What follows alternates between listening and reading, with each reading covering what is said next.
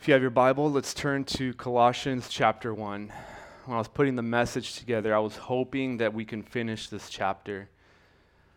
But man, this, this book is just full of wealth, full of just so much depth, so much to go over, so much to try to understand.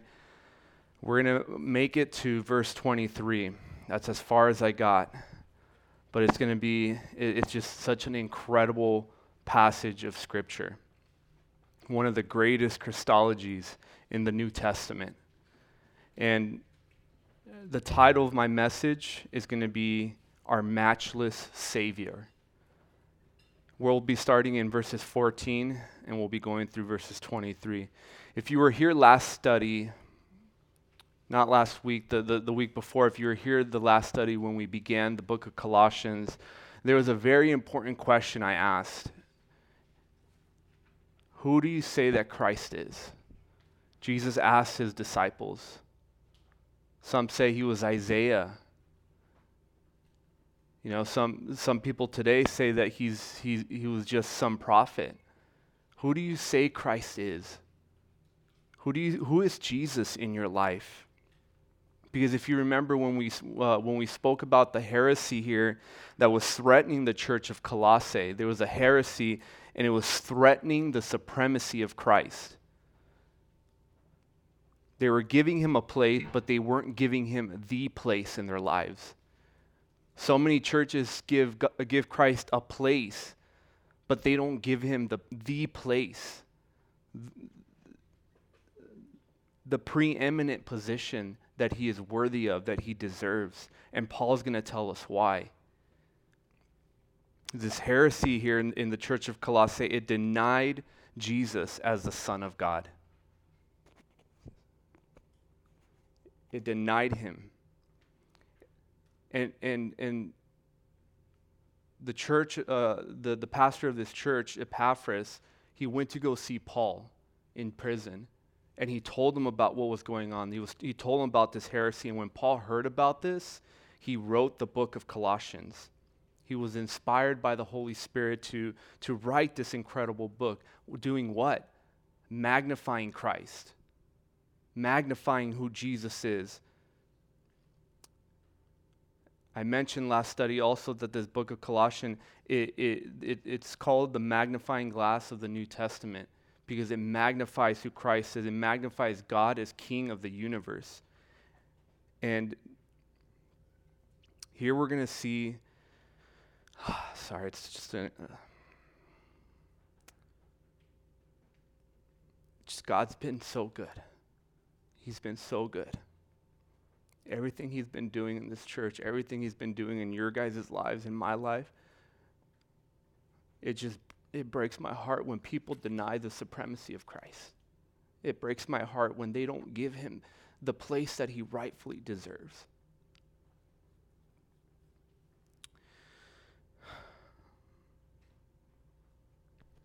It's been said that all the armies that have ever marched, all the navies that have ever sailed, all the kings that have ever reigned put together have not affected life on this planet as much as the life of Christ. And the most important question that we're ever going to be able to ask, that we're ever going to ask ourselves is who is Jesus Christ? Who is he? I know, you, I know you, a lot of you guys here have that answer, and I know a lot of you guys probably read this passage, but it, it, it's always a good reminder to remind us who Christ is and what he's done for us. Some say that he's just some uh, good moral teacher, some ancient rabbi the, the, the heresies of who Christ is, it's endless. Some people, you know, they say he's some miracle worker. Um, the the um, Mormons say he's Michael the archangel. Um, the Jehovah Witnesses, excuse me, the Jehovah Witnesses say he's Michael the archangel. The Mormons say he's the, the brother of Lucifer. The Muslims say he's he's like the prophet Muhammad and, and, and we need to really ask ourselves who is Jesus Christ? the answer that was given back in ancient Colossae and in today's day and age gives Jesus a place, but it does not give him the place that he rightfully deserves. So Paul responds to this heresy, this, this, uh, this confusion by exalting Christ in, in, in an unparalleled way. I like what uh, D.L. Moody, when, when he was asked how he planned to speak against the cults, he would say, What I want to do is make Jesus so attractive that people will want to give everything to come to him. I want to make Jesus so attractive that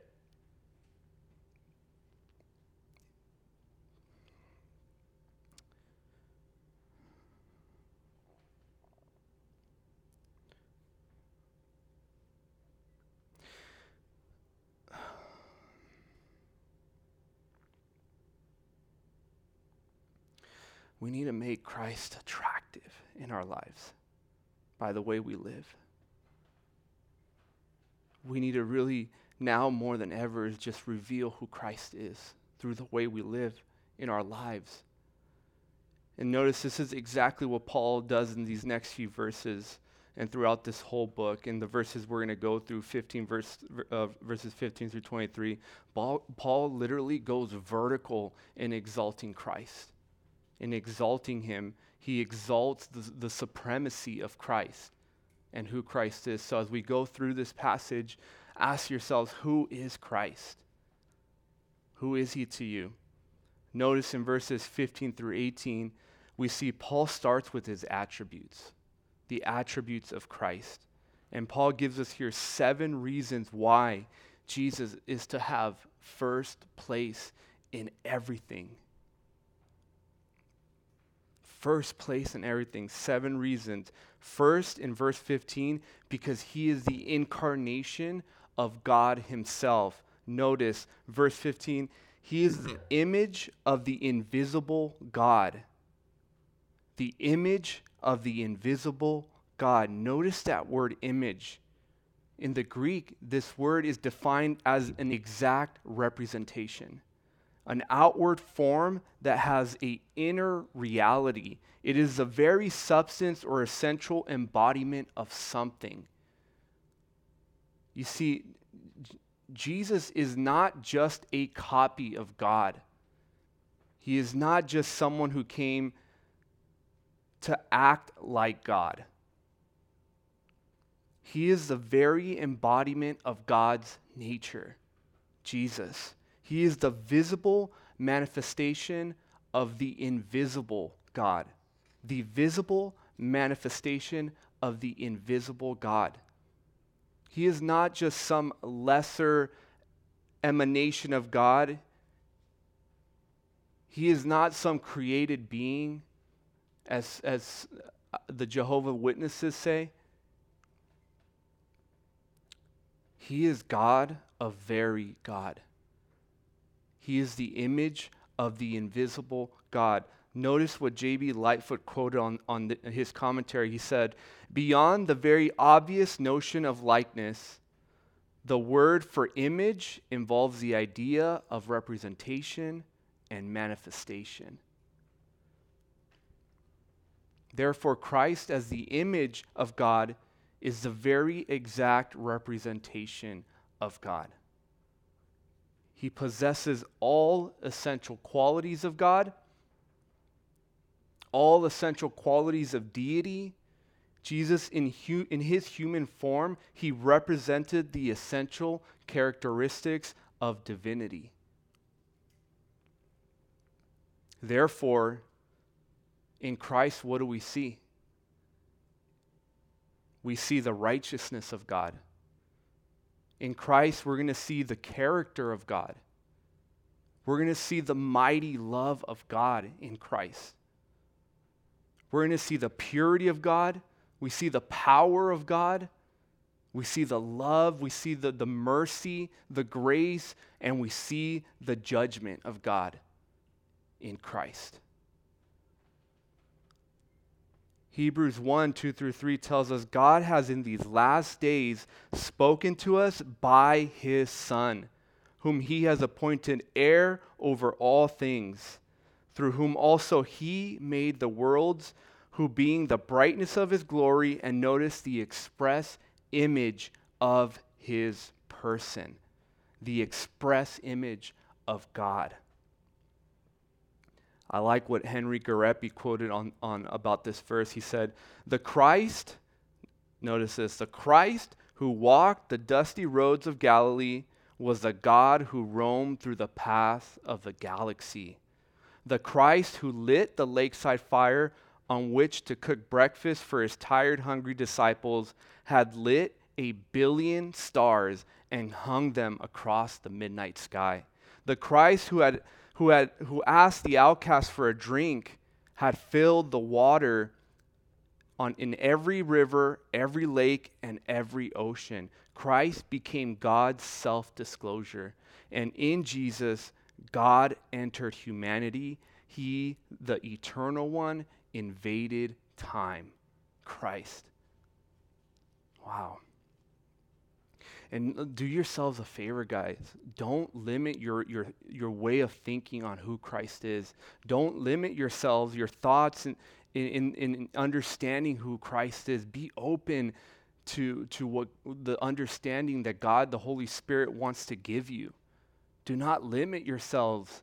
A lot of times, yeah, we, we tend to question um, things in the Bible. Just receive it. Don't limit your understanding. Allow God to give you a greater revelation, a greater understanding on who Christ is.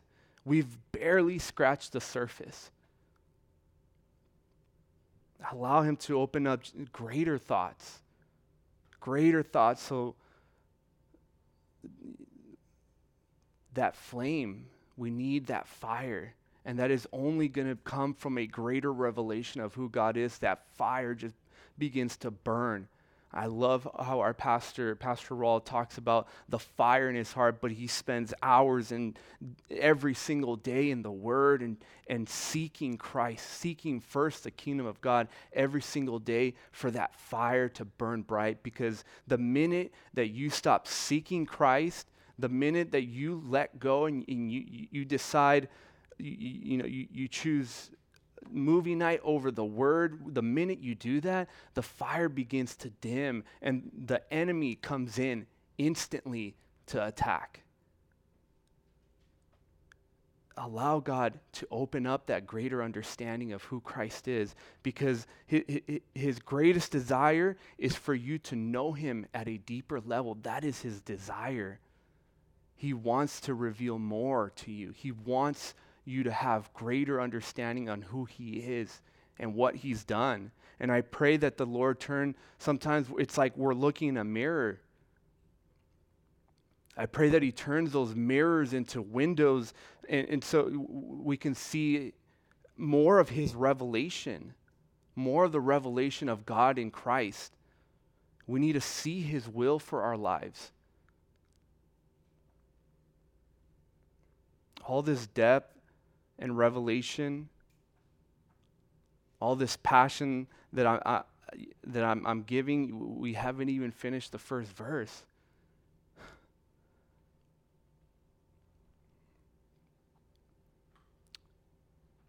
After this study, we would, ha- we would barely have scratched the surface on who Christ is. For the sake of time, I'm going to move on. There's so much that I want to say, but we're limited to time. So the second reason is he is the ruler over all creation. The end of verse, uh, verse 15 the firstborn over all creation. The ruler over all creation. Notice the word firstborn here. Paul here is not talking about first to be born in time or creation. That's not what he's saying. So many get this confused uh, uh, uh, the firstborn, they, they, they get it confused, and therefore we hear a lot of false doctrine about this verse.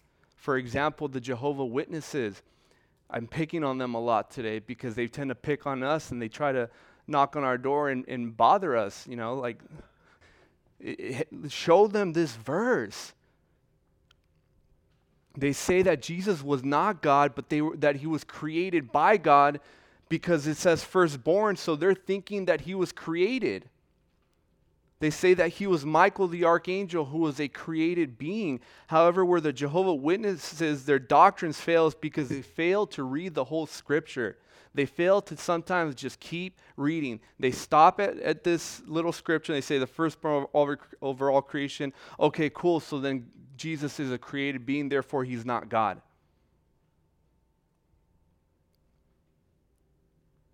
They say Jesus could not have been created but yet, in the next verse, we see the phrase, He created all things. So, how can the one who created everything have been created?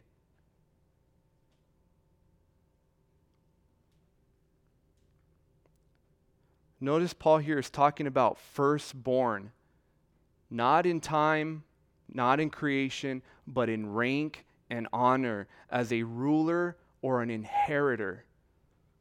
Because notice the Greek word that Paul used here for firstborn is prototokos, meaning first in preeminence. Prototokos. He didn't use the word pro, uh, which meant first created. And it, it's funny, like, uh, why we go into the Greek sometimes to, uh, to define these words, because we are limited in the English vocabulary the English vocabulary is limited to about 70,000 words, but the Greek vocabulary is limited to 120,000 words. For example, there are five words for one word, love, in the English vocabulary. This is why I like to give these definitions because it opens up the scripture to greater understanding and that is my desire is that Christ gives us greater understanding. This is why I'm taking my time going through these scriptures because I, there's so much depth, there's so much to learn, there's so much uh, for God to show us. So notice uh, he didn't use pro, uh, he didn't use protoktistos. He used protokos, uh, meaning first in preeminence. He is the first in rank and honor, the first as our ruler and our inheritor. He is the first in preeminence. Christ, the first. The third reason is because he is the creator of all things, where so many doctrines fail. The creator of all things. Verse 16 For by him all things were created that are in heaven, that are on earth, visible and invisible, whether thrones or dominions or principalities or powers, all things were created through him and for him. Show that to the Jehovah Witnesses, to the Mormons. Whoever does not give Christ his rightful place as God, show them that scripture.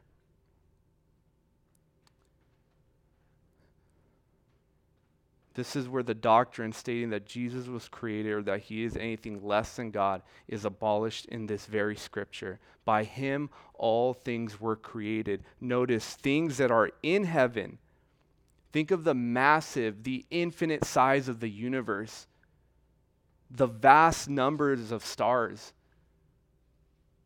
Astrologists have not even began to scratch the surface. It, it, they, they're constantly changing their numbers on how big the universe is, that they've come to the, the supposedly to the realization that the universe continues to grow.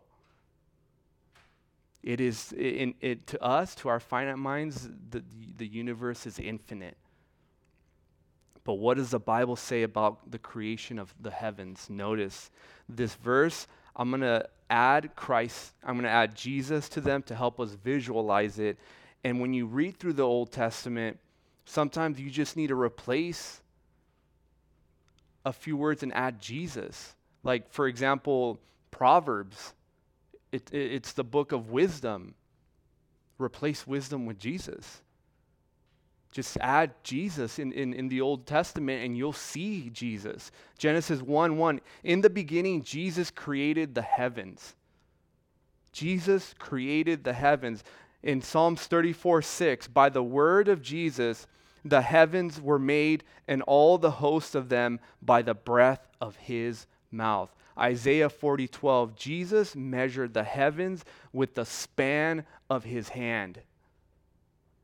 Jesus measured the heaven. I love this one with the span of his hand. This is what a span of a hand is.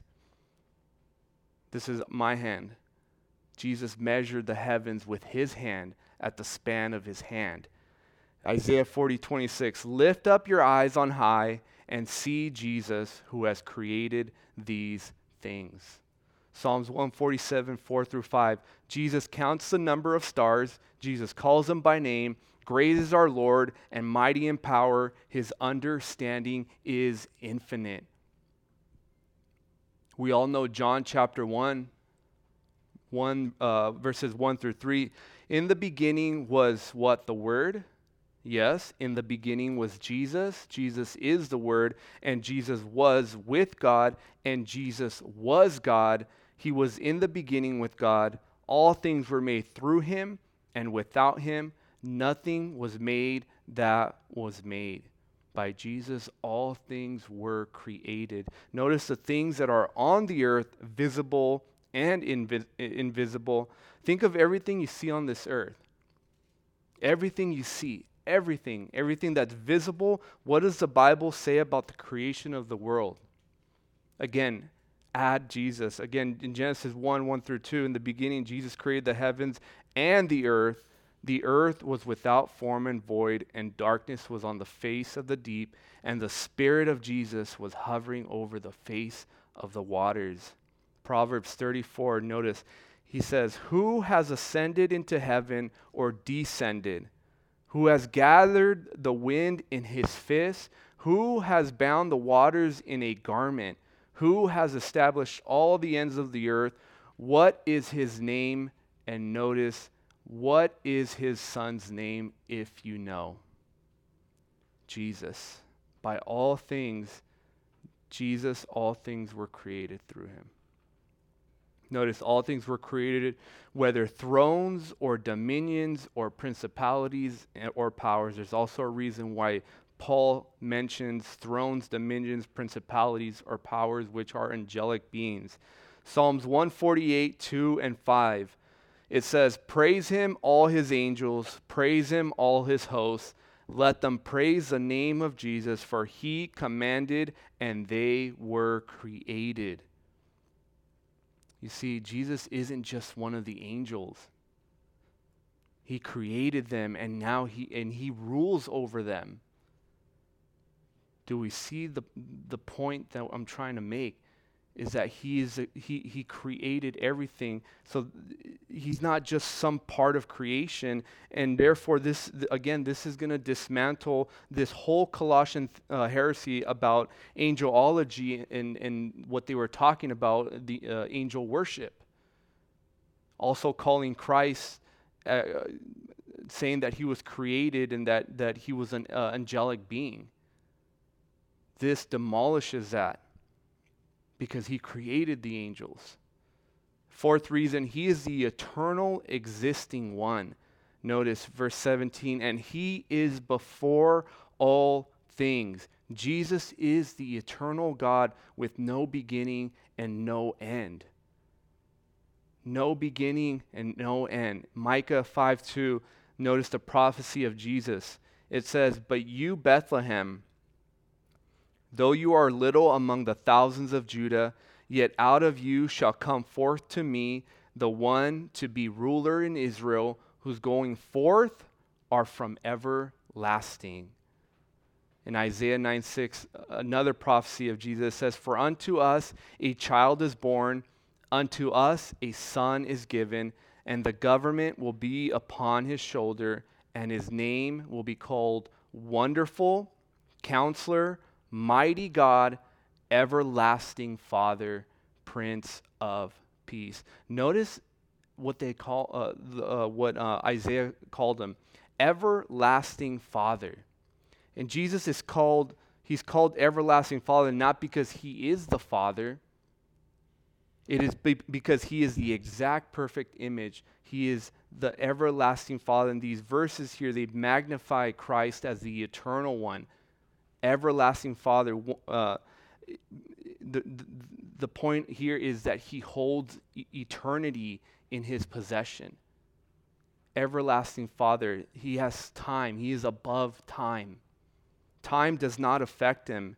And notice to think of Christ as never having a beginning and never having an end, it, it, it staggers the mind.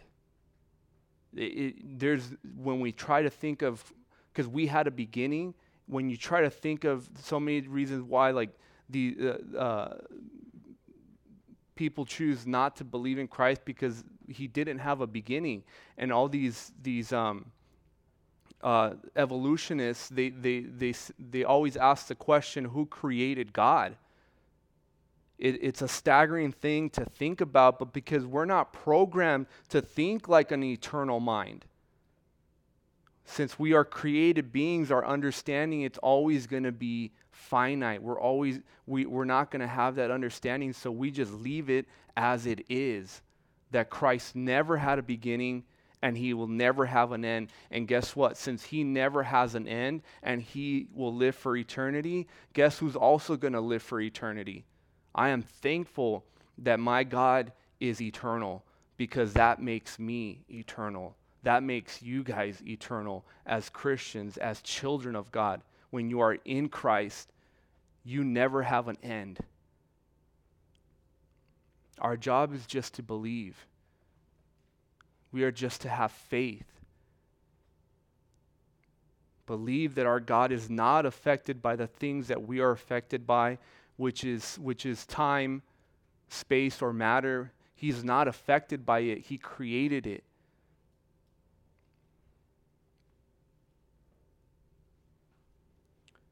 If, if God was affected by time, space, or matter, I'm sorry, He would not be God.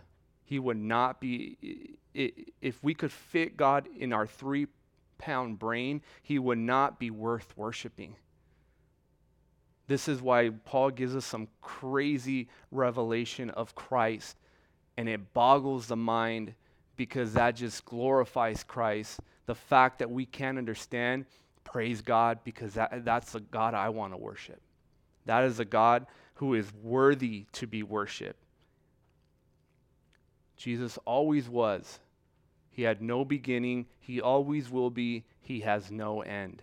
Psalms 90, verse 2, it says, before the mountains were brought forth, or even you had formed, excuse me, before the mountains were brought forth, or even you had formed the earth and the world, even from everlasting to everlasting, you, Jesus, our God.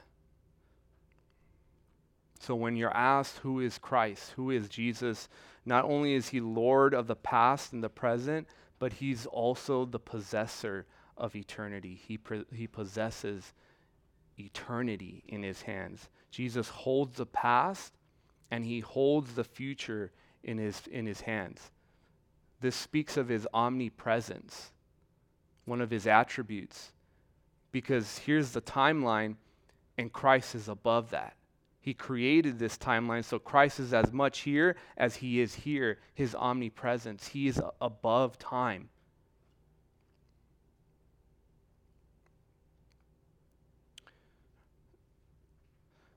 So, a lot of times we, we, we begin to worry because we don't know what the future holds for us. A lot of times we have anxiety because we don't know what's to come. We don't know what the future holds for us, but guess what? We know who holds the future, right? We know who holds the future, and that is Christ. So why do we worry sometimes? Why is it that that that, that, that we become anxious of what's to come. Christ holds the future. The fifth reason, notice, because he is the sustainer of the universe. The end of verse 17, it says, In him all things consist. Notice that word consist. It literally means to hold together, to hold together. In Hebrews 1 3, it tells us he upholds all things by the word of his power. By the word of his power. Notice God created all things. Yes, he created all things, but there's also another important part that is needed in creation. He created it. Creation in itself, it, it's not self sustaining. It's not. Scientists may say it is, but uh, creation in itself is not self sustained. As important as there is for there to be a creator, it is just as important for there to be a sustainer. There has to be someone holding it together. And Jesus, as the preserver, is as necessary for the continuance of all things as Jesus, the creator, was to their original production. He, Jesus isn't just the creator, he is also the sustainer, the preserver of all creation. He literally holds everything together from flying apart. Consider the nucleus of an atom. The nucleus of the atom. There is this dilemma with, with physics, physicists, I can't even say the word, uh, to this very day. There's this dilemma between these super smart people. There's this dilemma. The, the question it has not been answered is what holds the nucleus together? What holds it together? What keeps the nucleus of an atom from flying apart? Consider that.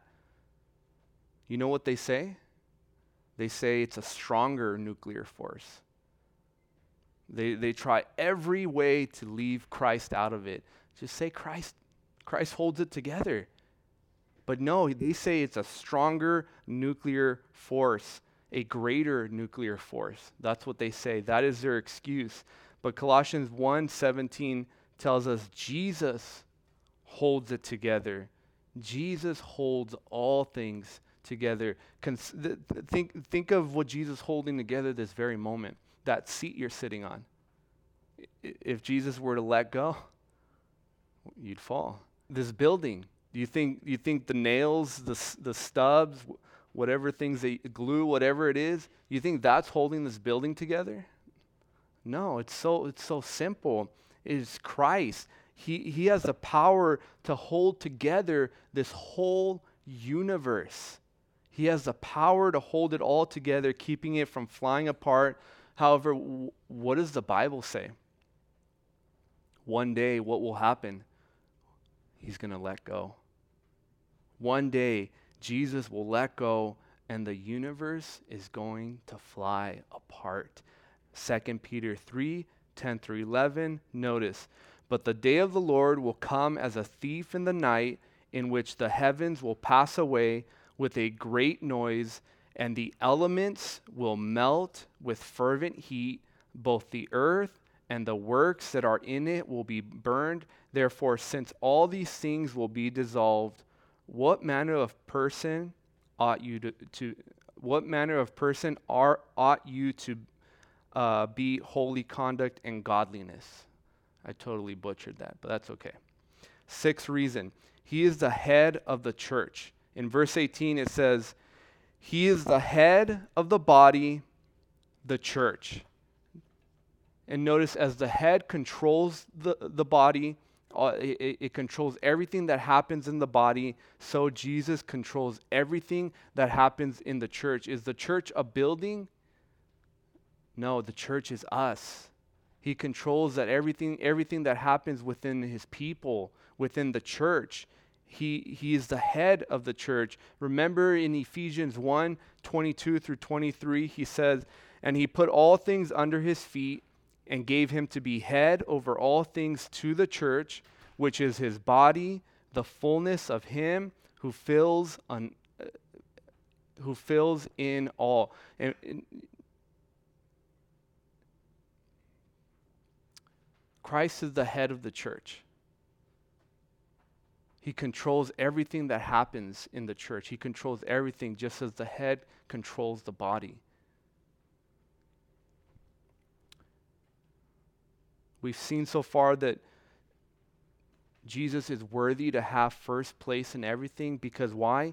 He is the incarnation of God Himself. He is the ruler over all creation. He is the creator of all things. He is the eternal existing one, and He is the sustainer of the universe. He is the head of the church. And finally, we see the seventh reason because he conquered the grave. End of verse 18.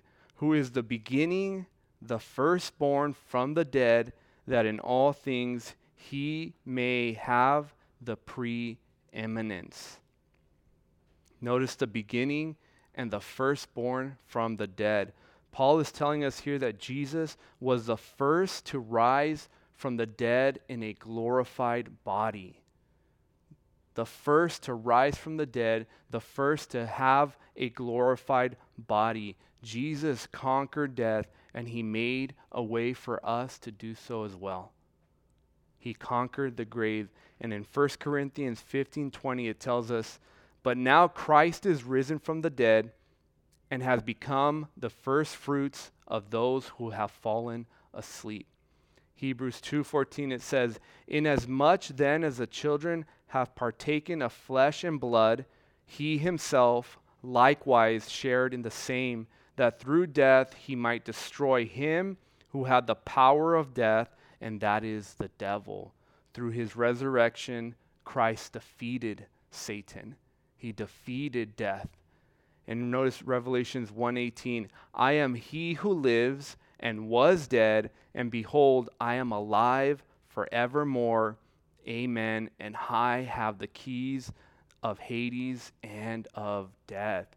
He has the keys to death. He has conquered death, and that in all things, this is why in all things, he must have preeminence in our lives.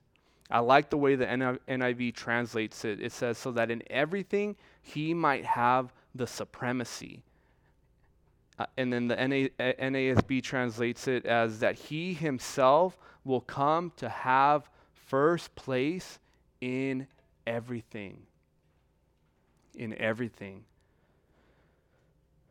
Notice next in verses 19 through 23, Paul talks about his actions. We're going to see his actions here.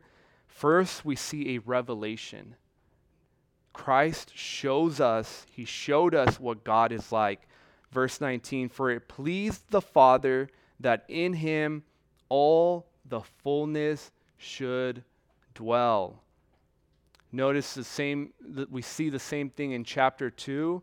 We skip ahead a little bit in verse 9. It says, For in him dwells all the fullness of the Godhead bodily.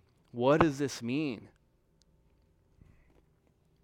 Notice the word fullness in this in, in the ancient Greek was translated as really just another way to say that, that Jesus is truly God.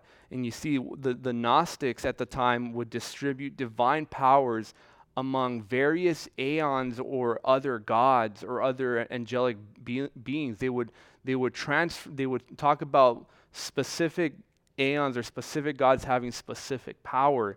So Paul here uses the word fullness to gather up all the divine power for who? All the divine power in Christ as the one true God. So he uses the word fullness. Therefore, Jesus being fully God, inseparable from the Father and the Holy Spirit, took on our humanity and in his human form dwells all the fullness of the Godhead bodily in his human form, dwells all the fullness of the Godhead the Father, the Son, and the Holy Spirit. Jesus, in every one of his actions, reveals to us what God is like. This is who Christ is. He reveals to us how, who, who God is uh, notice in John 1, verse 18, it says, No one has seen God at any time. The only begotten Son who is in the bosom of the Father, ha- he has declared him. In John 12, 45, Jesus said, He who sees me sees him who sent me. Jesus also said in John 14, 9, Have I been with you so long, and yet you have not known me? He who has seen me has seen the Father. Do you want to know who God is? Do you want to know who the Father is? It's simple. Read about the life of Christ. Read every single decision, every single word, every single action that Christ took, and you're going to know exactly who God is because he is the exact representation of God. You want to know who God is? Read through the, the, the, the, Gospels and, and see the life of Christ and how he lived. And guess what? He lived in humility. He, he was humble. The creator of the universe, the creator of all things, came as a servant, as a bondservant. That is who God is. Blind Bartimaeus, he, he, he, he would cry out, Son of David, have mercy on me. Son of David, have mercy on me. And his disciple would say, Stop yelling, stop doing that. It is not a time to look weak. It is a, it is a time to be strong because the Messiah is here. Yet Jesus said, He went up to the, the blind man, and what did he say? He said, What would you like me to do for you? Jesus became the servant of a blind man. What would you like me to do t- for you? That is who our God is. We were blind. We were all blind. We were all lost. We were all condemned. Yet Christ, who is God, he came down, he took on the form of a servant, the form of a, of a man, and he went to the cross. He went to the cross.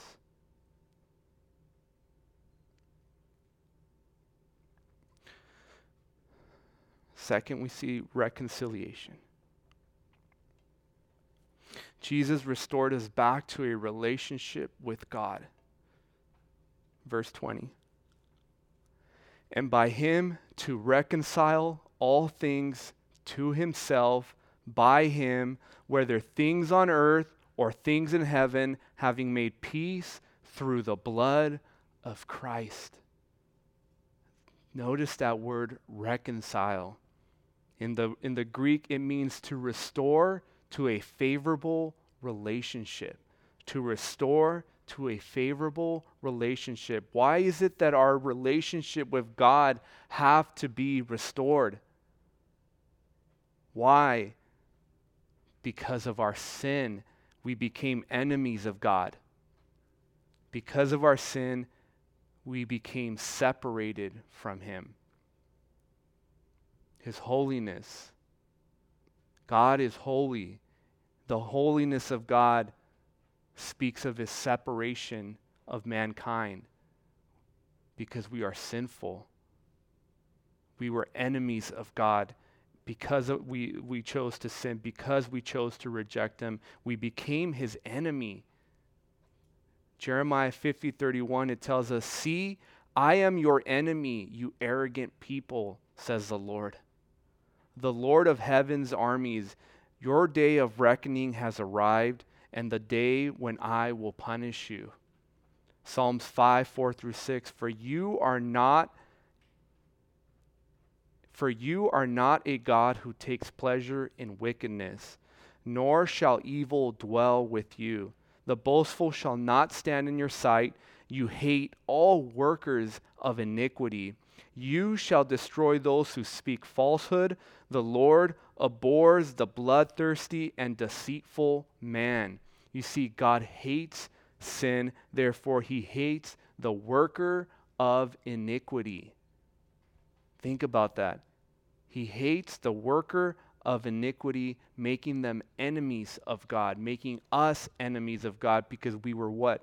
We were all workers of iniquity at one time.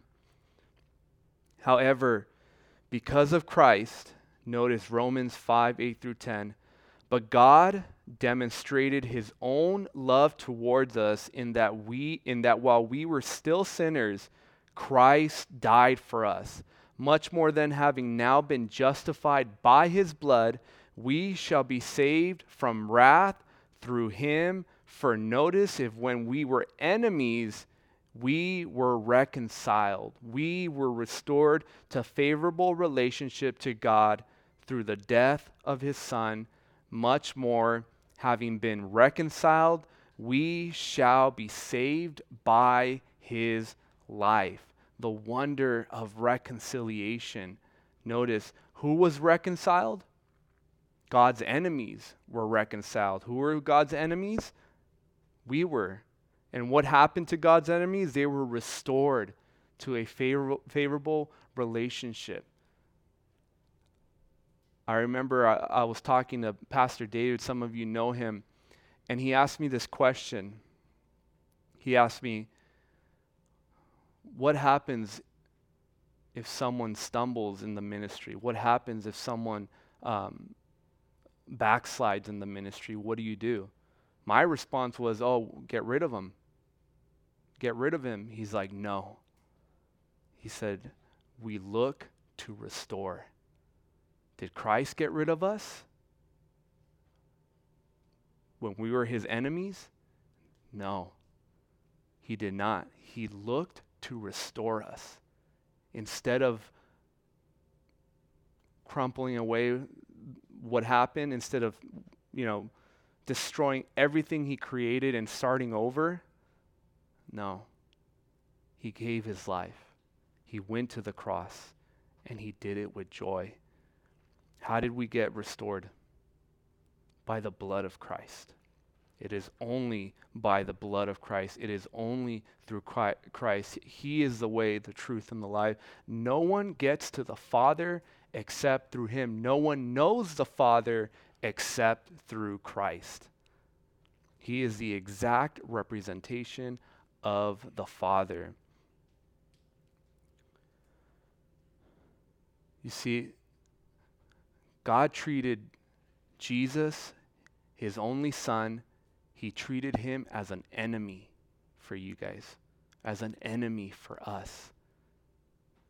He took our place on the cross and he was treated like an enemy.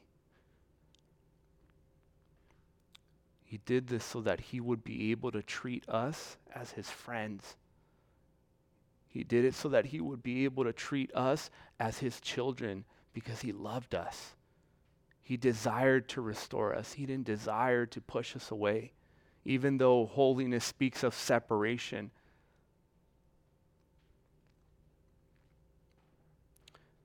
Jesus, because of his sacrifice, is able to call us friend. He is able to call us brother because of his sacrifice. In James 2, verse 23, it says, And the scripture was fulfilled, which says, Abraham believed God, and it was accounted to him for righteousness, and he was called the friend of God. He was called the friend of God. You see, all we need to do is believe in Jesus as our Lord and Savior, give him the first place in everything, and it, it, we will become friends of God.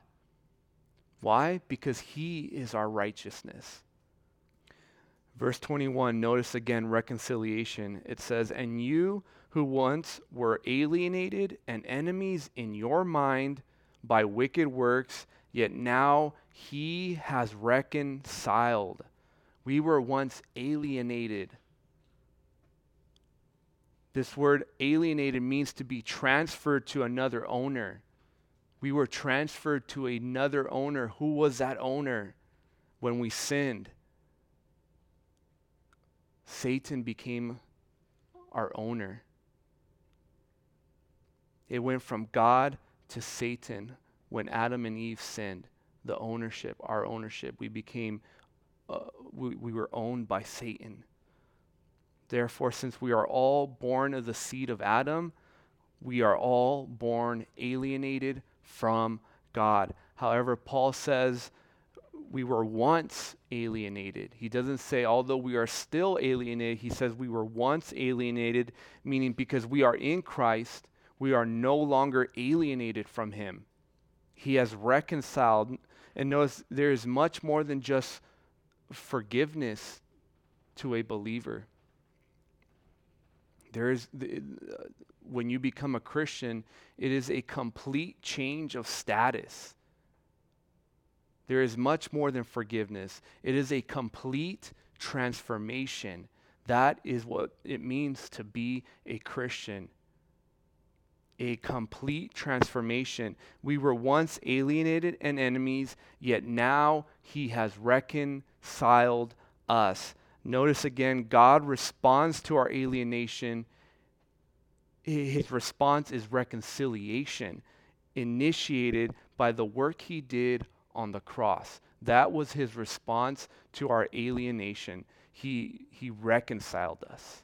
His response was reconciliation to bring us back. And guess what? Who are, what is our citizenship now? We are citizens of his eternal kingdom. We are now citizens of heaven.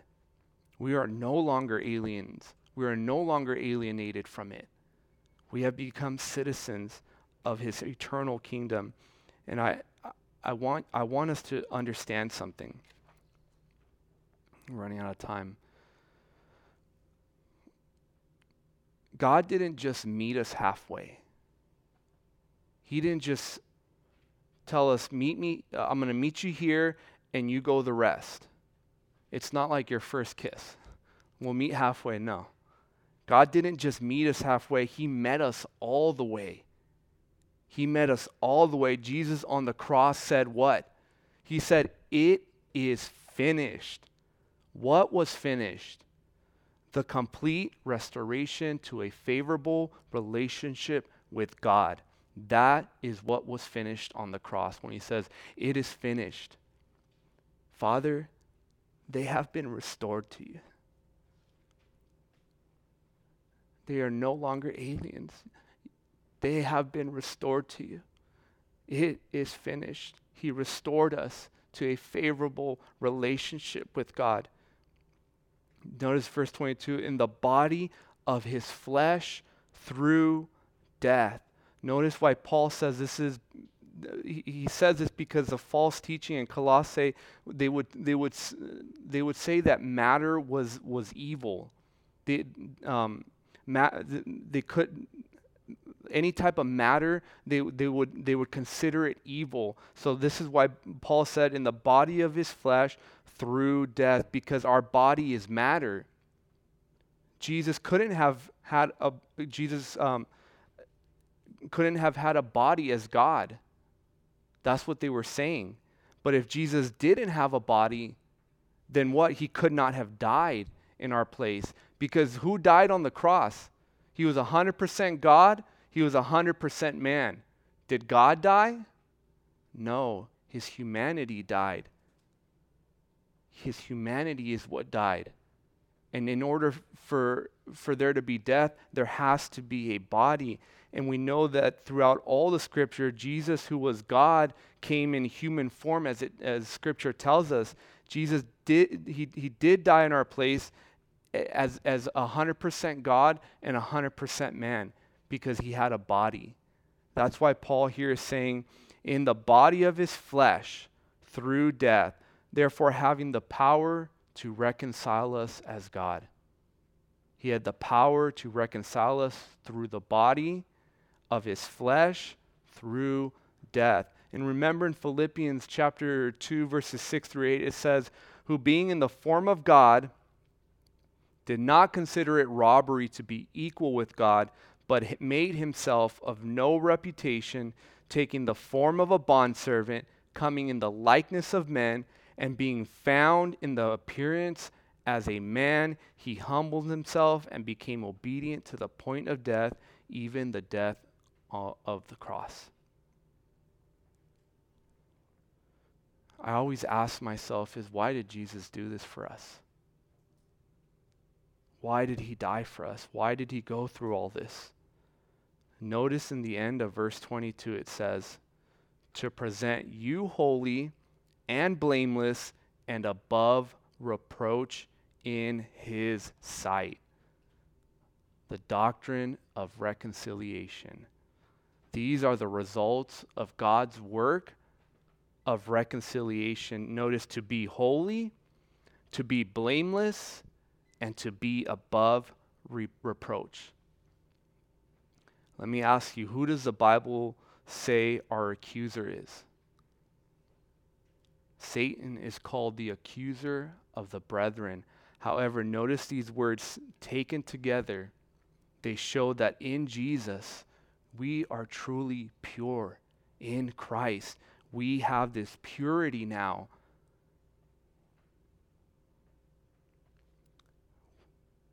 We are holy, we are blameless, and we are above, repro- uh, above reproach. And therefore, we couldn't even come close to being justly accused of any impurity from Satan. He is constantly accusing us. He is constantly going to God and accusing us of our wrong, but we are what? We are holy, we are blameless, and we are above reproach. And I'm going to leave you guys with this thought. Our desire to be saved, our desire to know Christ should come from a desire to be made holy. It should come from a desire to be blameless. And it should come from a desire to be above reproach. Our desire to be saved should come from the desire to do that. Not, it's, it's not merely a desire to escape hell. It's not merely a, a desire that you, that you come to Christ because of fear of hell. Although the fear of hell is important, but our desire should always be holiness in our lives. That is, that is why we come to Christ, because we need holiness. We need to be blameless before Christ when we are judged at the Bema seat of Christ. Our name, because we are blameless, will be found written in the book of life. In closing, verse 23, it says, If indeed you continue in the faith, grounded and steadfast, and are not moved away from the hope of the gospel which you heard, which was preached to every creature under heaven, of which I, Paul, became a minister. Notice those who are truly reconciled must truly persevere. If we are reconciled in Christ, we must persevere, and our main focus every day should be to continue what? In the truth of the gospel. That should be our focus. Don't move away from the truth. We must move towards the truth. That is the truth of the gospel. Don't go to any other gospels. There are no other gospels. All of these other doctrines are, the Bible calls them doctrines of demons. Stay true to the gospel. Stay true to Christ. Christ is all you need. Cling to him. Cling to him every day. Let's pray.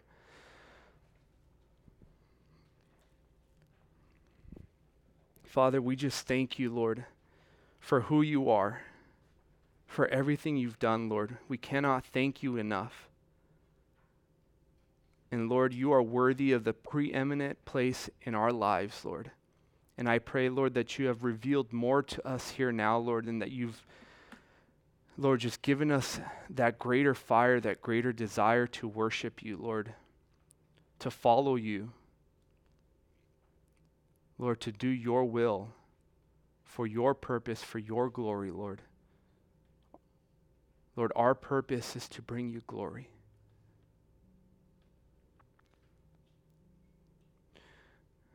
Jesus, I just want to say I love you. And I thank you, Lord, for reconciling us, Lord, even though we were your enemy, you chose to bring us back into a favorable relationship with you. And I thank you. I thank you, my Lord. Lord, I ask that you just go before us now, that you bring us home safely, Lord that you continue to do a mighty work in our lives, Jesus, so that you can do a mighty work through us. Lord, use us for your glory. Go before us now in power. We ask these things now in your precious name. Amen.